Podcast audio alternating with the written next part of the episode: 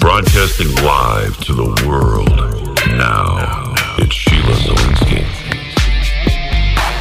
This is a very sinister Luciferian eugenics plan. Sheila These spineless weasels preach what people want to hear. They replace repentance with dreams of the good life. Mindless minions. Dying daily, taking up your cross, suffering and sacrificing have been superseded with name it and claim it.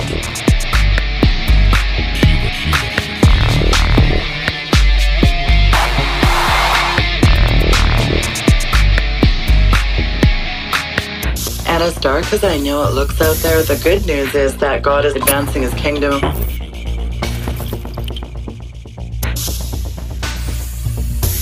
And it's very exciting to be a part of his great commission. It's Sheila Zilinsky.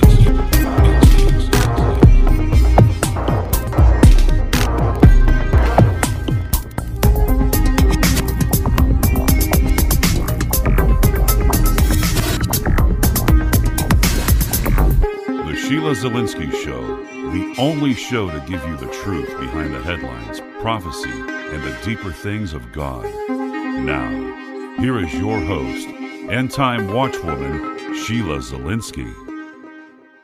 Hello, listeners, and welcome to this episode of the Sheila Zilinsky Show. It is so good to be on with you today. Thank you for tuning in. And wonderful news I have a very special guest today, and he's never been on my program before, and I don't know how he's not because we have so much in common. I've wanted to have him on for a long time. Our schedules just have not enabled that to happen, but I do have him on today, and it is my pleasure to introduce to the listeners Dan Duval. Dan, welcome to the program. Well, it's great to be on here, Sheila. It is about time, praise the Lord. It's so nice to uh, join you. Well, I know that some of my listeners are very familiar with your work and some are not. And of course, we have a lot of new listeners tuned in. So tell the audience a little bit about yourself. Yeah, absolutely. Well, I'm the founder of Bride Ministries. I've written four books. Um, and our vision is to promote unity in the body of Christ and assist in the creation and development of sheep nations. Uh, The vision itself is really big and um, essentially building towards it by doing one project at a time um, as, as it's being led by the Lord. So, right now, what we are actually doing is a weekly podcast. We run what I call discipleship groups. And, and these are really cool because what we've essentially been doing is creating eight week courses that will empower and equip believers to more effectively engage God and their faith. Uh, the four courses that we're offering right now are Grace in Christ, the Kingdom, and Spiritual Warfare. And in addition to doing that, we are actually really big advocates for the deprogramming and the healing of individuals that have been through satanic ritual abuse, that have dissociative identity disorder, and have even been part of government sponsored mind control projects. And this has been an outflow of something that God has just kind of brought to my attention.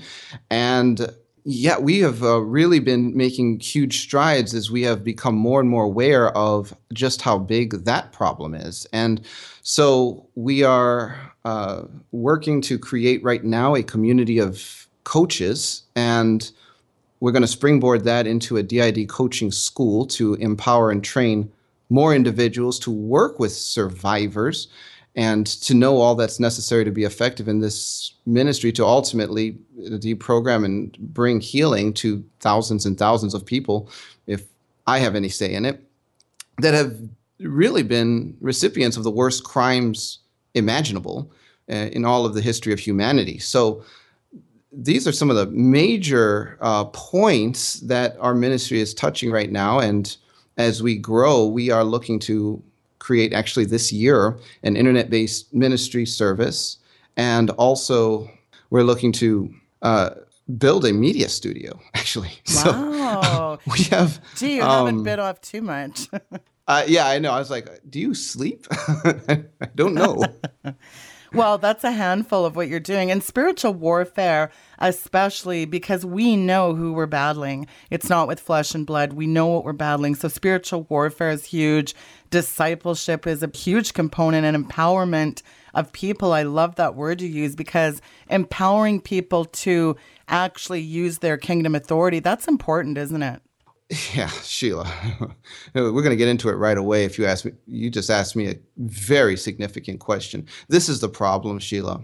You have a lot of Christians running around that do not know their authority in Christ. They're getting their butts kicked Yeah. by a defeated foe. And yet, for some reason, it doesn't seem like anything clicks. There are many believers that try things and then find that what they try doesn't work. Their leaders don't equip them or give them a foot up because many of their leaders are just getting their butt kicked and are hypocrites about it. They don't talk about it. And then they're left wondering like who is this God I serve? Can he be trusted? Does he really have power? Um, what I have found is that he has great power, and there is a way that God does things. He actually uh, operates according to certain parameters, and when we understand the mechanics and principles of how God moves, we are really equipped to stop getting our butts kicked and kick the devil's butt. I tell people, uh, you shouldn't be running from fear, but fear should be running from you. And Sheila, I'm going to be honest with you when I re- realized and discovered God's kingdom, it changed my whole view and understanding of what even the last days mean and what even today means for me, a believer that in the midst of chaos has access to all of the resources of heaven. And uh, you know, I, I mean, if you want to talk about that, man, we can go there because th- this thing is, I I see a lot of things coming on the earth, Sheila. I am no fool. I am. I, I do not have my head in the sand. Um, and th- I'll tell you what. With threats of World War III, Yeah. famines, increases in all kinds of weather activity that's just ridiculous. I mean, just what two weeks ago we had all these tornadoes sweep through Arkansas, flooding in Texas. Missouri and Texas. I mean, that's so important because when we're inundated with geoengineering and HAARP and chemtrails, we're being inundated with GMO frankenfoods. We've got we've got so much coming at us. We've got everything but the kitchen. Well, we've actually got the kitchen sink. I think we got too. the kitchen sink, Sheila. And got you know, the it's, kitchen it's sink. funny because as you were talking, I was thinking about a Facebook post. I posted a meme, and it's it's a picture of Jesus, and he says, "I told my followers to." Raise the dead and heal the sick, but all they ever do is talk about what they believe. And I thought that's interesting because the book of Acts, Dan, because the apostles acted. We're seated in the heavenlies. And I say to people, don't drop your crown to drop your gloves with people. We're not fighting flesh and blood. And the psalmist really paints this incredible picture. Uh, two things of which the world today knows very little, and that's the picture of stability and security. You just touched on something important. The world craves those things and seeks them in various ways, but they never really find them in a true or abiding form, do do they? And it says, of course, it's described there in Psalm 125, but it says there is those who trust in the Lord are like Mount Zion, which cannot be shaken but endure forever. That verse, the psalmist really gives a beautiful picture how the Lord he provides stability and security for his people. We don't have to be fearing and yet that's all you see out there is this inundation of fear, don't you? Gosh, well put. Fear is a big problem, Sheila, and I, I, I don't buy it. Uh, I buy being in the know. I buy being realistic. I, I buy wisdom, but I don't buy fear. You know what? Fear, fear is the enemy of faith, and without faith, no one can please God. You know, when we're in fear, Sheila, we're not pleasing God. Because we're not in faith. I mean, Paul says to be without faith is to sin. That's kind of a frightening thing. But you know, the question is why, Sheila? Why? Why am I not allowed to be scared? Daniel and Sheila, you guys did you did you not read what happened last week? Why am I not allowed to be scared? Philippians 3:20 says, "For we are citizens in heaven, from which we await the coming of our Lord Jesus Christ." The wording of that passage is so funny. Because I ask believers, I say, where are you waiting for Jesus to come back? Right here. That's where your mind is. You know, there's this idea of being heavenly minded and, and also earthly minded. And the truth is, we are simultaneously existing, Sheila, in heaven and on earth. And we know that because Ephesians 2 6 says, For we have, past tense, been raised up and seated with Christ in heavenly places. Amen. So the thing is that faith, faith is what connects us to the realm that we are abiding in spiritually as believers. And that realm is full of resources that solve the problems that we engage in this world. And when we purposefully disconnect from that in favor of fear, that's very frustrating. You know, the Bible says that I do not frustrate the grace of God, for his righteousness has come by the law, then Christ is dead in vain. That passage, Sheila, that one will really mess you up because, you know, how, how do you make Christ's death in vain by frustrating the grace of God. You know, people they, will oftentimes we will define grace as unmerited favor. And so we say, well, how do you how do you frustrate unmerited favor and make Christ's death in vain? That doesn't seem to make sense. Maybe Paul didn't know what he was talking about. Sheila, I'm going somewhere with this. Yeah. You know that the word I do not frustrate in the Greek actually means to set aside. when when we don't partner with God, what we are essentially doing is setting aside certain things, namely grace. And, you know, I said in the beginning, we have a some, discipleship classes that we do through Bride Ministries. One is grace, two is in Christ, three is the kingdom, and four is spiritual warfare. In the grace class, I tell everyone there are four theologically acknowledged definitions of grace. Grace is unmerited favor. Yes, that's true. Grace is also divine influence upon the heart. Grace is God's ability, and grace is the finished work. And so when you begin to look at what Paul is saying there, he's saying, I don't set aside the finished work of God, for if righteousness has come by the law, then Christ is dead in vain. He said, I don't set aside the ability of God. What? See, many believers have no idea that what God has equipped us with is access to the very ability that Jesus Christ has to live and express his life, power, and kingdom through us.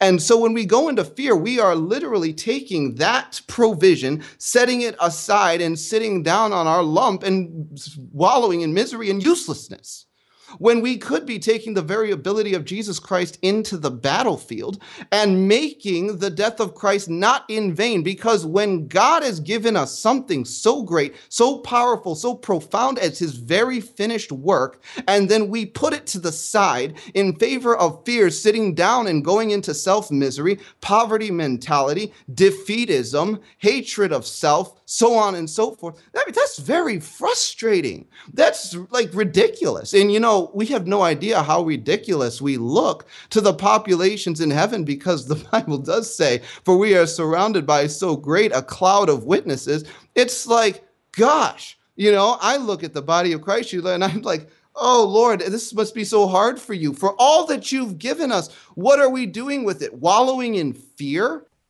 Well, God so, didn't give us a spirit of fear, but a power and of love and a sound mind. And faith comes by hearing the word. Yet, you know, people are so busy posting what they had for dinner on Facebook, they don't have time to get in the word. And I say the word is a discerner, people. ISIS ought to be scared of Holy Spirit filled, Bible believing prayer warriors. And Jesus, I know, Paul, I know, the sloppy, agape, greasy grace. That's not what we're talking about here, is it? Oh, come on. Sheila, I am talking about connecting to the very ability of God. You know, the Bible says we are saved by grace through faith and not that of ourselves. It is the gift of God. and not of works, lest any man should boast. See, it's not greasy, sloppy agape that gets us into the kingdom of God. It's the ability of God and the finished work through Jesus Christ Yes. that grants us access to his kingdom. That's it. I tell believers, Sheila, is that what we have what we ha- where our disconnect is is that we trust the ability of God to save us and we do not trust the ability of God to keep us. We get saved by grace through faith and then we go into legalism or just stupidity and sloppiness.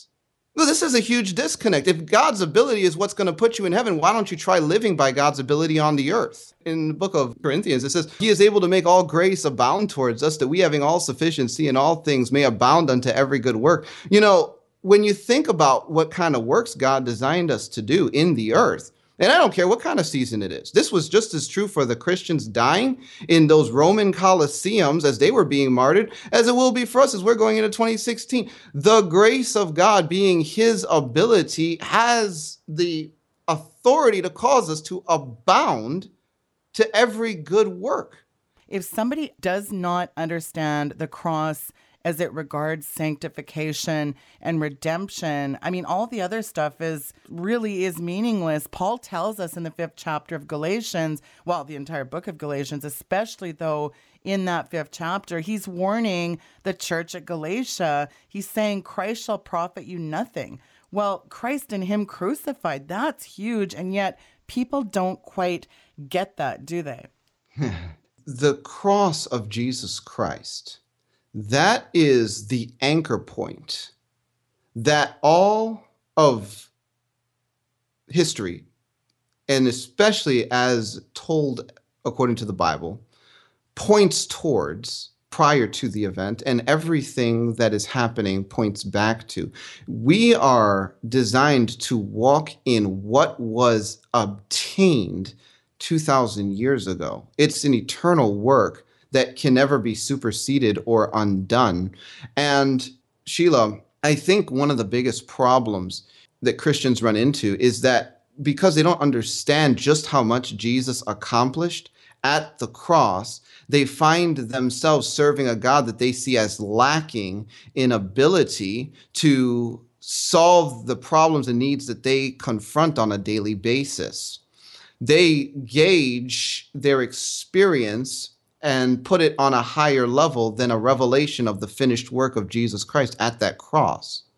You know, the Bible says that he disarmed principalities and powers, triumphing over them, making an open show of them in it. Yeah. Uh, there, there are not very many believers that engage life as if that's true. Uh, many believers, in fact, are shaking in their boots. And it, it's it's it's it's really um, unfortunate because you know if, if, there's one thing that that the powers of darkness do quake in their boots about it's a believer that wakes up and passes the tests to mature into authority in christ because they, they can't stop them jesus said this no man can take my life from me but I lay it down. That's right. You know, there is a place in Christ where you arrive and realize that there's not a power in hell or on earth that it literally has the authority to take you out unless God says, okay, you've finished your assignment. Um, m- not very many people arrive there, but this is you know exactly what we see jesus walking in and then the same person just so happened to say and you know try to wrap your mind around this the works that i do you will do and greater works will you do also because i go to the father. Yeah, and a lot of people think that greater works means greater number, but whether it's greater in numbers or greater in works or greater in power, the point is that he goes to the Father. He intercedes on our behalf. He is seated at the right hand of the Father. And that's really, really important, isn't it? You know, the Bible, Sheila, says that without holiness, no man will see God. Sin separates us from the influence of God in and through our lives. And ultimately, the Bible says the end of sin is death. There's a big problem with sin.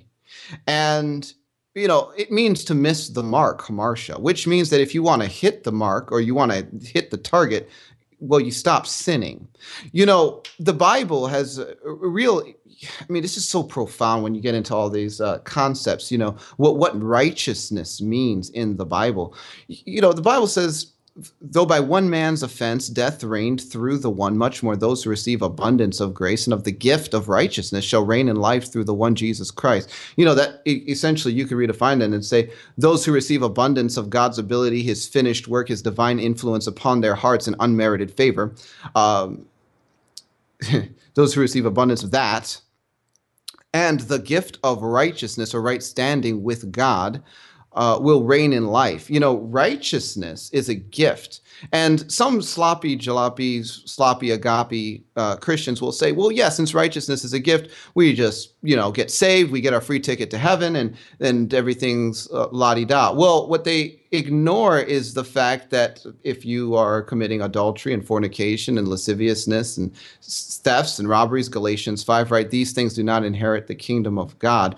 There's a huge disconnect there.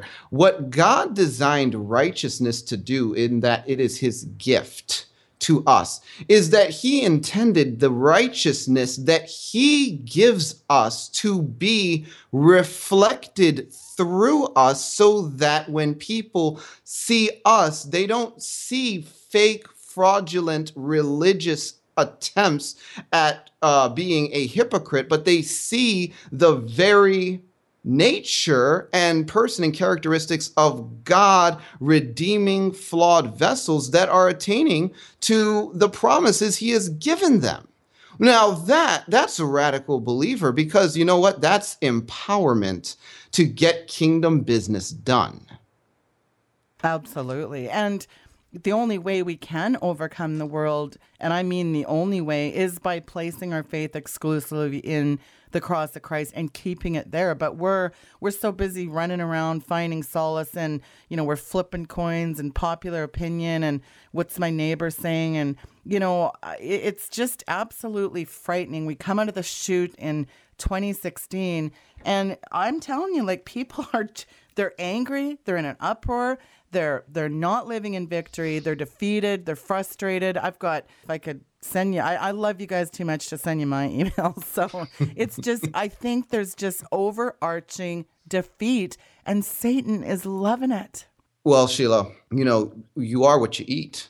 Yeah, that's good. Well, what are they eating though? They're certainly not eating the word. They're not ingesting the word of God. The word of God is Jesus Christ in black and white, and yet these people are spiritually anemic, and that's a fact. I mean, ambassadors, ambassadors are not defeated and hopeless, are they? You know what it means to be an ambassador? Yeah. It means to be a representative of the highest order, Sheila. Amen. It means to be a representative of the highest order. You know, Christians, they don't understand what they're representing. See, I wrote a book called Higher Dimensions, Parallel Dimensions in the Spirit Realm. Is that about New Age? No. That's about how to understand what you're dealing with in God's kingdom. See, a lot of believers are disconnected from the fact that they are ambassadors of God's kingdom because they can't see it.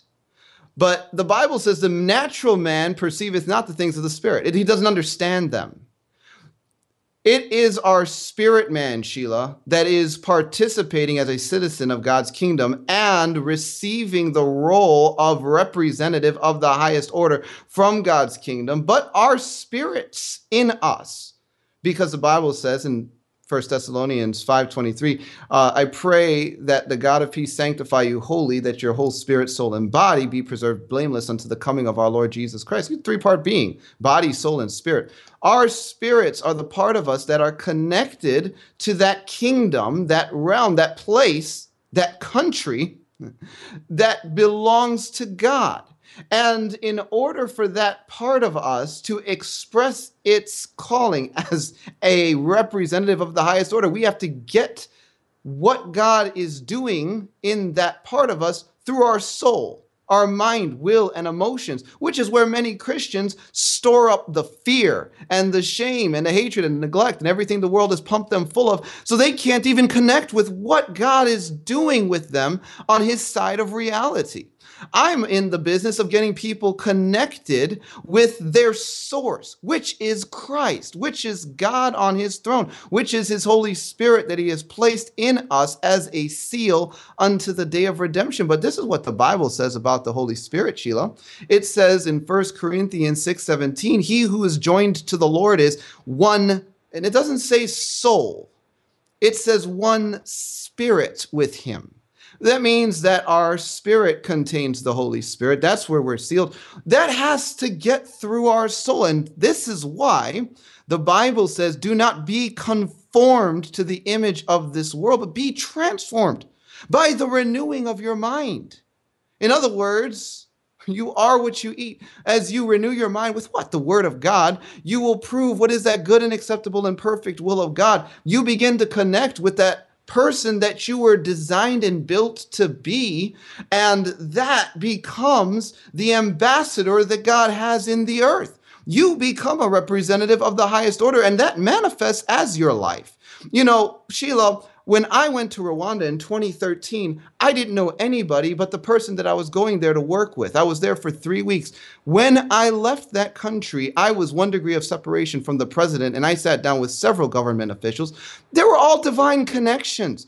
God has a way of maneuvering people into positions of influence and having all kinds of things because when they're connected with his kingdom, his kingdom is more powerful, more wealthy, more resourced, more established, more able and capable of getting things done than any kingdom in the earth. And you know what? We're so disconnected with that. We're still Yeah. sitting on our stump while I'm talking, wallowing in our pity and giving ourselves a pity party like, woe is me, I'm a Christian and looks like I won't be going anywhere, but, you know, uh, exactly where I don't want to be, which is right where I am. Th- this is ridiculous, Sheila. I cannot concur more. You have just absolutely nailed a right now message because it is so true. I'm sure God just sits up there and shakes his head like, why are my people?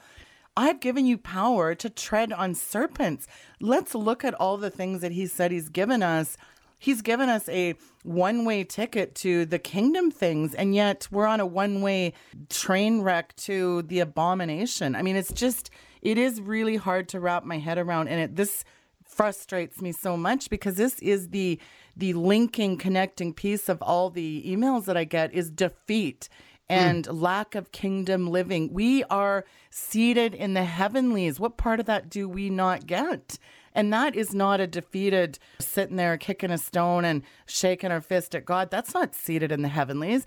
And these people that are in these churches listening to kumbaya, let's join hands, who cares what's going on? And you know, we don't worry about all this mark of the beast and the end time prophetics and the eschatology. And people are in a dystopic trance singing kumbaya. They're going to their church and listening to a PowerPoint presentation on nothing about Jesus, nothing about conviction. And it's frightening because these people are going to a devil's hell and not living victorious life. I mean, those are two pretty frightening realities. Hmm. Let me tell you a quick story, Sheila. Now, as I said in the beginning, one of our big things at Bride Ministries, it, we we are creating solutions for survivors, people that have been in you know, satanic cults. Um, realistically, we're getting contacted by people that are, are just uh, really, really broken. Um, Yeah. Government projects, you name it. Uh, I am working with people that have been through it, seen it um, I'm realistically working with some of the most highly programmed people in the world. I, I have people that were programmed by the, you know, Baron Guy de Rothschild. I Wow. mean, you know, this is what, and as a matter of fact, you know, so so when I'm dealing with stuff, right, when I talk faith, right, people, sometimes people they look at me, and they're like, oh, this, this little child, you know, he does. Doesn't know what he's talking about. Wait till the real world hits him. Well, let me tell you something about the real world, okay? I'm on the phone. I, I work with a person, and they- they're in another country, and they have Illuminati programming. And I, and if we want to go there, I can go there and explain, you know, some of that. But you know, it, essentially, they're a bloodliner. They, they come from several bloodlines, and uh, these bloodlines go way back, and it's so much generational iniquity, and and so bloodliners, you know, they're targeted for lots of mind control projects, uh, rituals, abuse that you can't even imagine, and and I'm helping them to get set free. So there, there, this this thing goes so far beyond the spirit. Yeah. It- it's into uh, all kinds of technologies. We're sitting there. I'm over here in America. They're in where, where they live. the helicopter, uh, not kidding, a, a, a black unmarked helicopter flies over their house and begins blasting them with psychotronic weapons. I mean, these are literally wave based technologies that are designed to create certain influences inside of a person, mess with their brainwave signature.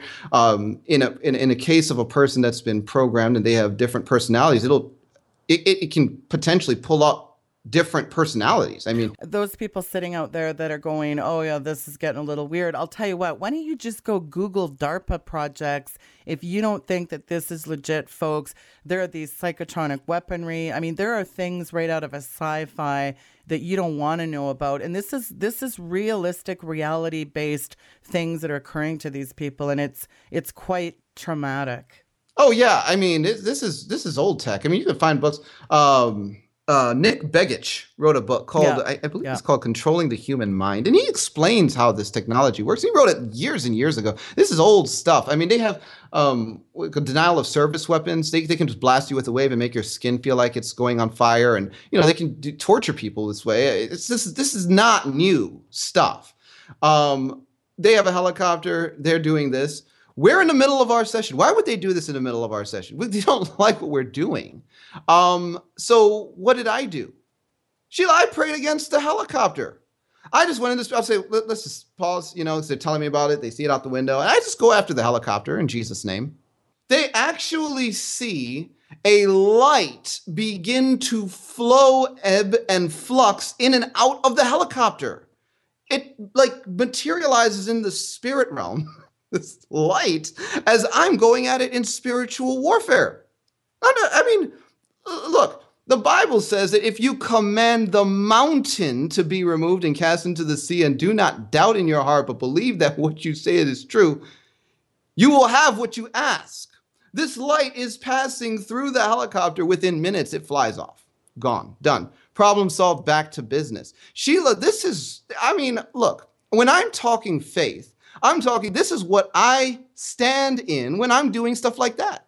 The point is, there are technologies that are people's worst nightmare.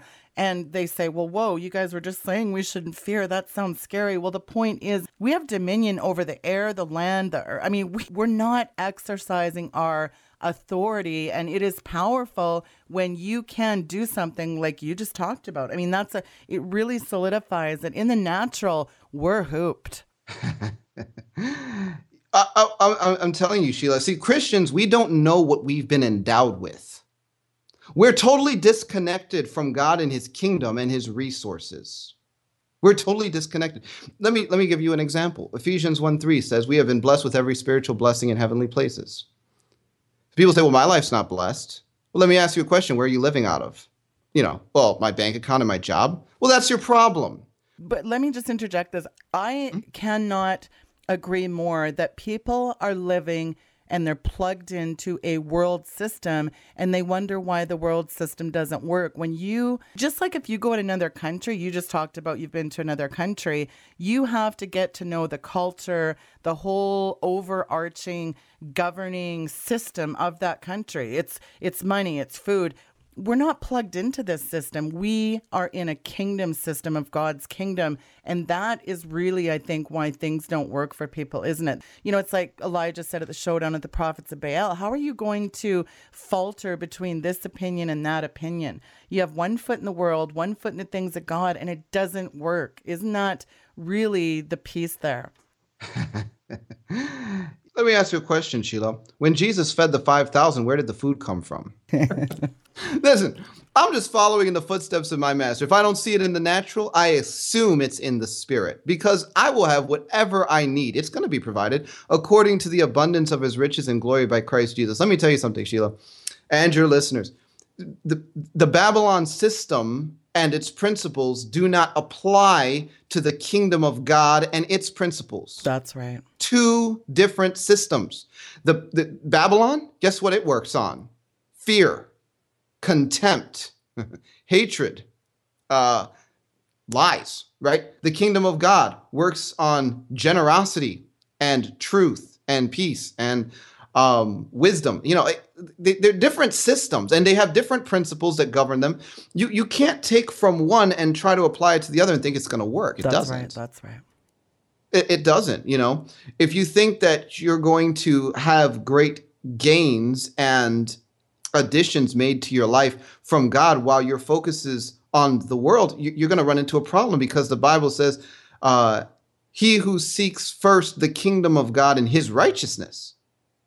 Well, to him will be added all these things. Yeah, but people always So- want to leave out that end piece about his righteousness, his right way of doing things. And what did Jesus say? If you're my disciple, well, you're going to be doing the things that he did. Sheila, people are confused. They are confused. Let me tell you something. Pe people don't understand the way God's set things up. You, you know, you, you brought up a word, dominion. Um, now, let me just say this I'm not a dominionist as an eschatological approach to understanding what's coming on the earth. Okay, so let me Right. just, just going to say that. But a lot of people, they think that um, essentially God gave everything to Satan and we just have to survive. Wrong. The Bible says in Psalm 115, 16, the heaven, even the heavens, heavens, plural, are the Lord's, but the earth he has given to the children of men. Absolutely. we realized, Sheila, in, in working with survivors and high level occultists and everything else like that, you know, I kept getting this question. It's like, why do the demons and the fallen angels and the cosmic powers and everything else like that need people to do their dirty work? Why was I involved in all these rituals? That's the question I got many times. I didn't understand the answer to that question until I realized that we're the ones that have the right to be here and the right to this planet. We're the ones that were created from the dust of the earth, and we're the ones that God spoke to when He said that man was given dominion over the fish and over the birds and over the planet. What the devil does is he pirates it by getting men in agreement with his dirty work. So they get people at the rituals involved in the processes to bring in the demons and to summon the, you know, and, and to do the incantations and to send the curses. They involve humans because we're the ones that have the authority on this planet. We deliver it to Satan when we agree with him. And so when we're in fear, guess what we just delivered to Satan? yeah. Oh, why isn't my life working? Well, you're in Babylon, brother. Listen, when we get out of fear and into faith, we reposition ourselves spiritually, Sheila. And it doesn't mean that things aren't happening on the earth and that evil isn't going to come and that darkness isn't, you know, there. It, it simply means we're on a different platform to deal with it. Well, and the thing is, it's not just, again, some cutesy statement to say we are in this world, but not of this world. Jesus Christ himself said, I'm not from this world. I mean, he didn't bow down to this. He did his own show, he did his own program. And of course, he was considered a radical. You know, they were in an uproar over his absolute antics, and yet he challenged the authority of these false teachers. The woe unto you, Pharisees and Sadducees. When Jesus Christ says, Woe unto you, you better pay attention to what follows there, huh? Amen. But you bring up a really good point, Dan. We should not be operating in this system yet people go well what are you saying quit my job and do that you know people get really offended when you start talking about and and i guess the point is what does that look like what does kingdom living true kingdom living what does it look like when we are in this world and we have to pay bills and we have to go to work we have to have some kind of an income i mean give the listeners a sense of what that can look like Well, Sheila, let's be real. I pay bills, you pay bills. I actually need to make money, just like you. Um, I am not saying quit your job and do nothing or try to live off the land only. What I'm saying is, where's your heart at? What I'm saying is where your heart at because this is the thing. A person that lives in Babylon says that my job is my source. A person that lives in God's kingdom says God's kingdom is my source and it will provide all of my needs through the means and the position that God has planted me in. So, if God's planted me at a job, I am going to do an excellent job at that place where I've been assigned, reflect his kingdom, and keep in mind at all times that he is my source. And if that job fails, there will be another provision that comes in. And if that provision fails, well, there'll be another one on the heels of that because God is my provider. It doesn't mean that we go into foolishness or laziness or sloppiness in life. Sheila, it's a heart issue. Absolutely. Well, your job is not your provider, folks. So, and with especially Dan, with all the I'm getting inundated with people saying, My husband's lost his job. We've lost our jobs, government cutbacks. 94 million Americans are out of work. You would think that would wake people up to what kind of system that we're tapped into here. Well, how am I going to pay my mortgage? Well, how about you turn to your provider? That's not, again, some cutesy phrase that God's going to provide all your needs. Philippians 4:19. He supplies all your needs, not the government, not welfare benefits, not social security. We love to throw that out. Oh my God, she'll supply all my needs. But when it comes down to it and everything turns south, are you really going to trust God to provide? When it doesn't look like you think it should. When Joseph was sitting there in prison, I'm sure he said, I thought I had a dream, but man, this is not looking too good. Jesus, this is an interesting parable, Sheila, and and I, I like to bring this up uh, because this one's just fantastic, right? So there's this rich young ruler, Matthew chapter 19. He comes and he says, "Well, good teacher, what good thing shall I do that I may have eternal life?" And then Jesus comes back and says, Well, why do you call me good? No one is good but one, that is God. But if you want to enter into life, keep the commandments. So he says, Well, which ones? And Jesus says, Well, don't murder, don't commit adultery, don't steal, don't bear false witness, honor your father and mother, and you shall love your neighbor as yourself. Well, the rich young ruler comes back and he says, Well, all of these things I've kept from my youth. So what do I lack? And Jesus says, If you want to be perfect or fully mature, go sell what you have and give to the poor. You'll have treasure in heaven. And come, follow me. But when the young man heard that saying, he went away sorrowful, for he had great possessions. Then Jesus says the clincher right here um, Assuredly, I say to you, that it is hard for a rich man to enter the kingdom of heaven. And again, I say it is easier for a camel to go through the eye of a needle than for a rich man to enter into the kingdom of God. So, you know, religious Christians, they, they jump on this one and they say, you know, God doesn't want us to have wealth or increase or, or finances, or whatever, you know, He wants us to be poor because if we're rich, we won't get to heaven. You know, this is actually talking about the kingdom. It says the kingdom of heaven. And what it's really getting at is a heart level issue. Sheila, the guy trusted in his ability to provide for himself more than God's ability, realm, and kingdom to be his provision. One of the greatest tests that God will put a person that he is calling to high places can you surrender everything that you have garnered up for yourself in your flesh so that you can learn to operate out of the resources of my kingdom, even if you do have abundance in the natural? See, it's a very different mentality when you're living out and connected to the kingdom of heaven or the kingdom of God. It's a very different mentality. It says, even though I have a million dollars in the bank, I'm still believing that God is my provider and not that chunk of cash. It's a philosophy on life that is a prevailing subconscious program. It says, no matter what the natural looks like, God is my provider. The person that has fully given themselves over to the kingdom realizes that their provision is there with $1 in the bank account or a million dollars in the bank account with a job that they go to at 8 a.m. or no job that they go to at 8 a.m. But see, when people they have a job and they trust the job and they think that that is their provision, and then they lose the job, they're in chaos and confusion. You know what? They haven't connected to the kingdom. Well, and they were even more astonished when he said to them, Then who can be saved? They were astonished and they looked at him, and Jesus said, Well, with people, it's impossible, but with God, all things are possible. When I went into full time ministry, people said, How do you pay your bills? You, you just trust God's going to provide somehow through the work that you do for the Lord? That's pretty goofy. How do you know where you're at? Isn't that interesting? that when you step out in faith and you do trust, if you know you're doing your calling, you're out there for God, and it might not look like you think, but we don't have our 501c3, we don't have our 401ks. It looks pretty sketchy, Dan.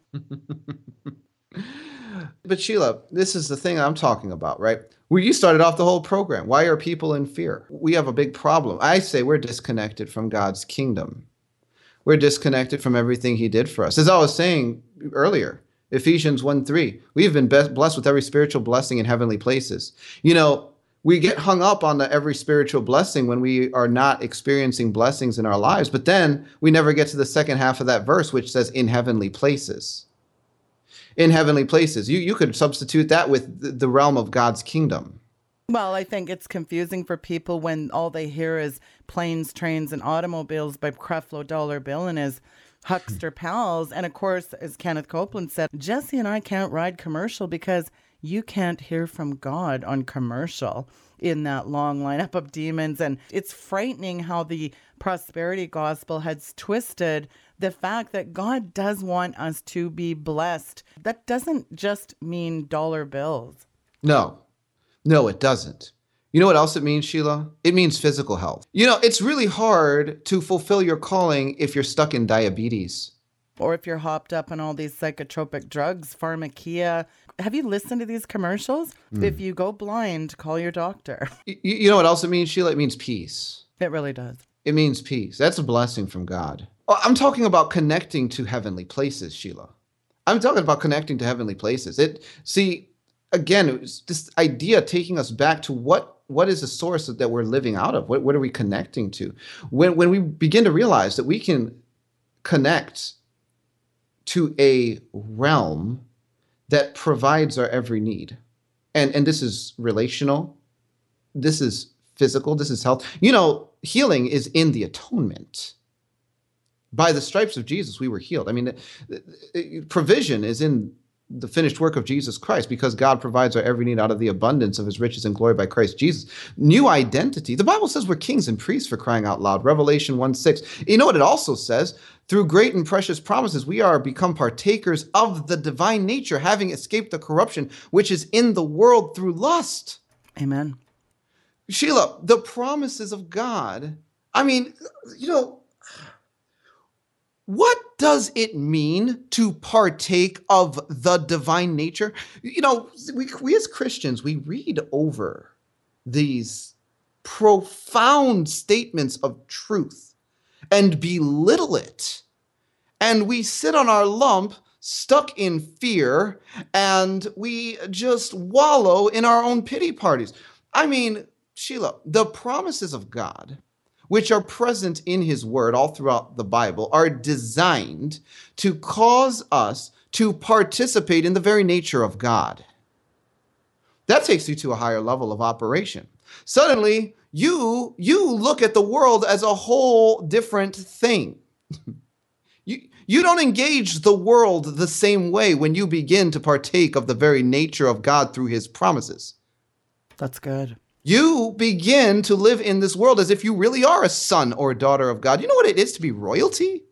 I mean, when you lo- talk about what it says in Ephesians 3, it says, I bow my knee to the God of our Lord Jesus Christ, of whom the whole family family in heaven and on earth is named. You know, we have not been left as orphans, but we have been given the spirit of adoption, whereby we cry out, Abba, Father. That is royal family, royalty. There's no throne higher than the throne of God. And he said, I have made you heirs of God and co heirs with Christ.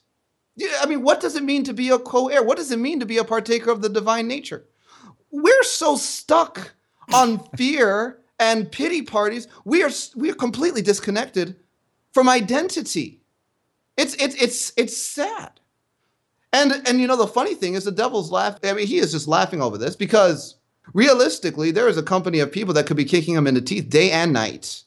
Absolutely. That is such a good point. It's like when the Leonard Ravenhill phrase that he said, I want to be at the top of the devil's hit list. I mean, really, the devil ought to be scared of us. Well, let me tell you something, Sheila. I have dealt with a lot of the devil's top guns um, yeah, yeah. in the spirit realm, at least. I could give you a long list of principalities, powers, rulers, and dominions, um, you name it. And it's it's amazing to see what happens um, as you begin to really walk into your authority.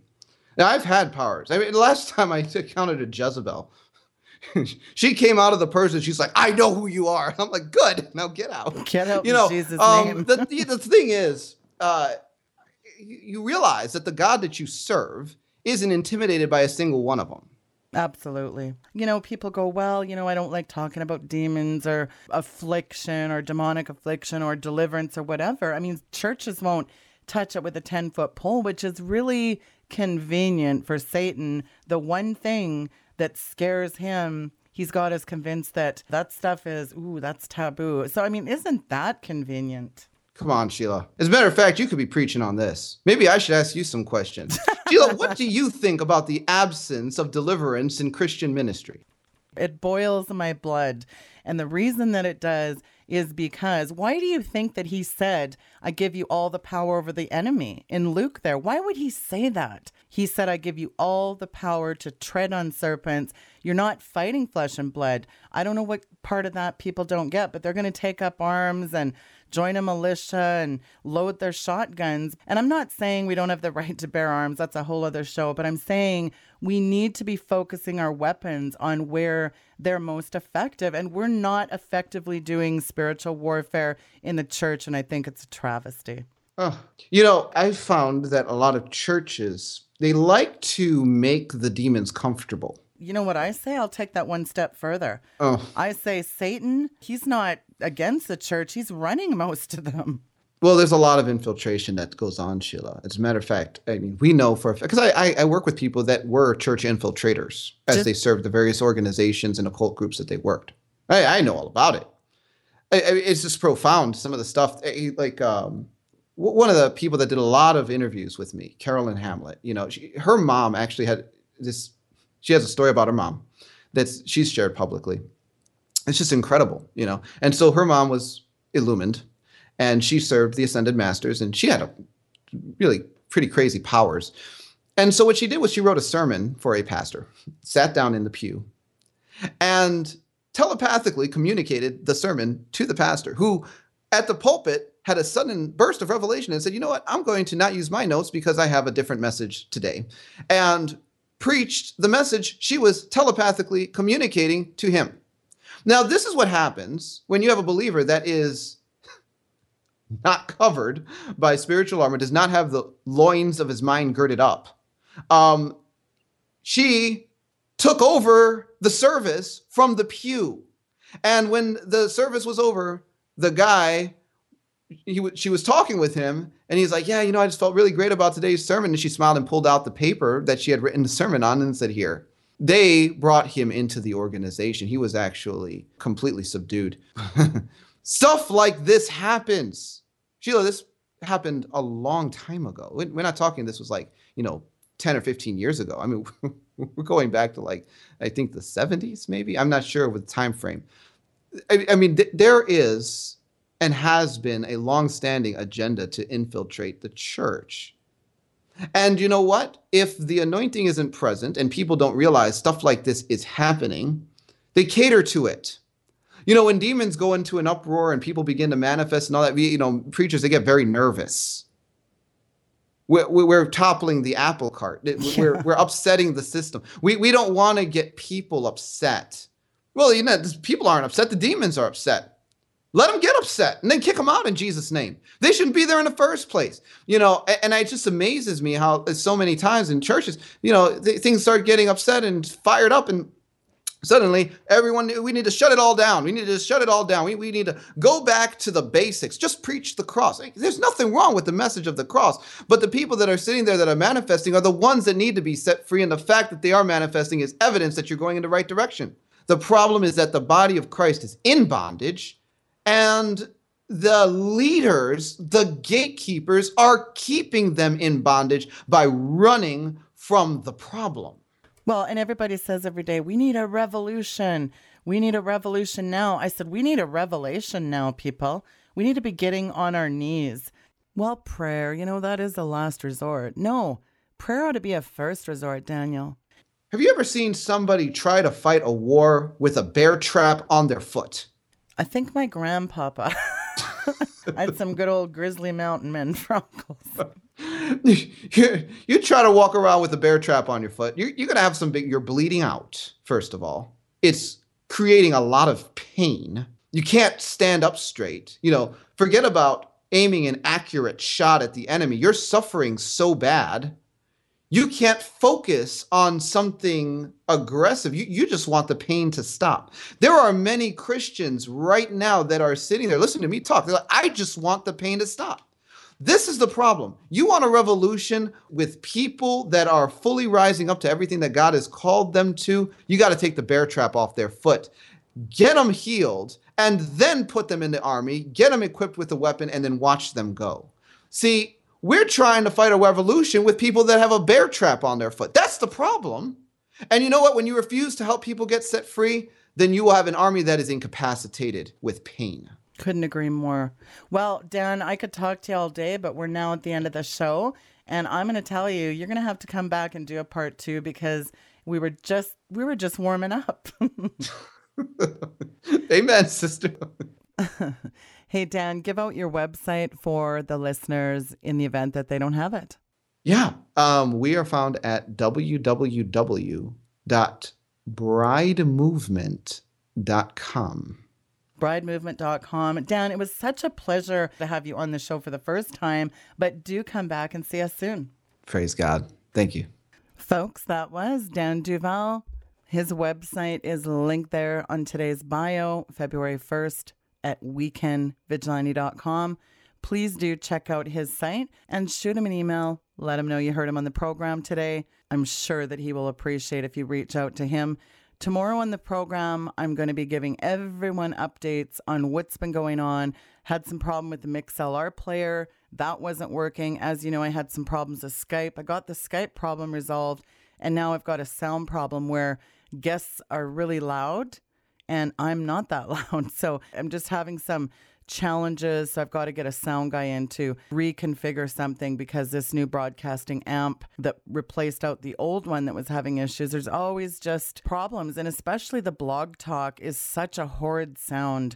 I am doing the Friday call in show, and that's a nightmare because of the echo. There's a time delay, and it just doesn't make for a good show. It's not clear. So, my Friday show coming out of the shoot was um, pretty frustrating because when you're used to the stereo sound and then you listen to blog talk, it's like, oh, good Lord. But the call in show is something people have requested. Yet, sadly, there was a lot of people in that queue. There was uh, over a hundred callers, and yet no one was pressing one. So I don't know if I'm gonna keep the call-in show. If people don't want to call in, well, I guess this Friday, of course, this Friday, February 5th, I want to hear from you, the listener. And if you don't phone in, then I'm just going to scrap the call in show because the, the sound is so horrendous. If that's not a value to my listeners, then I'm just going to get rid of it. Don't forget to download the new app, folks. The app is in the App Store, Weekend Vigilante app. It's a great app. Even I'm listening to it. I love it.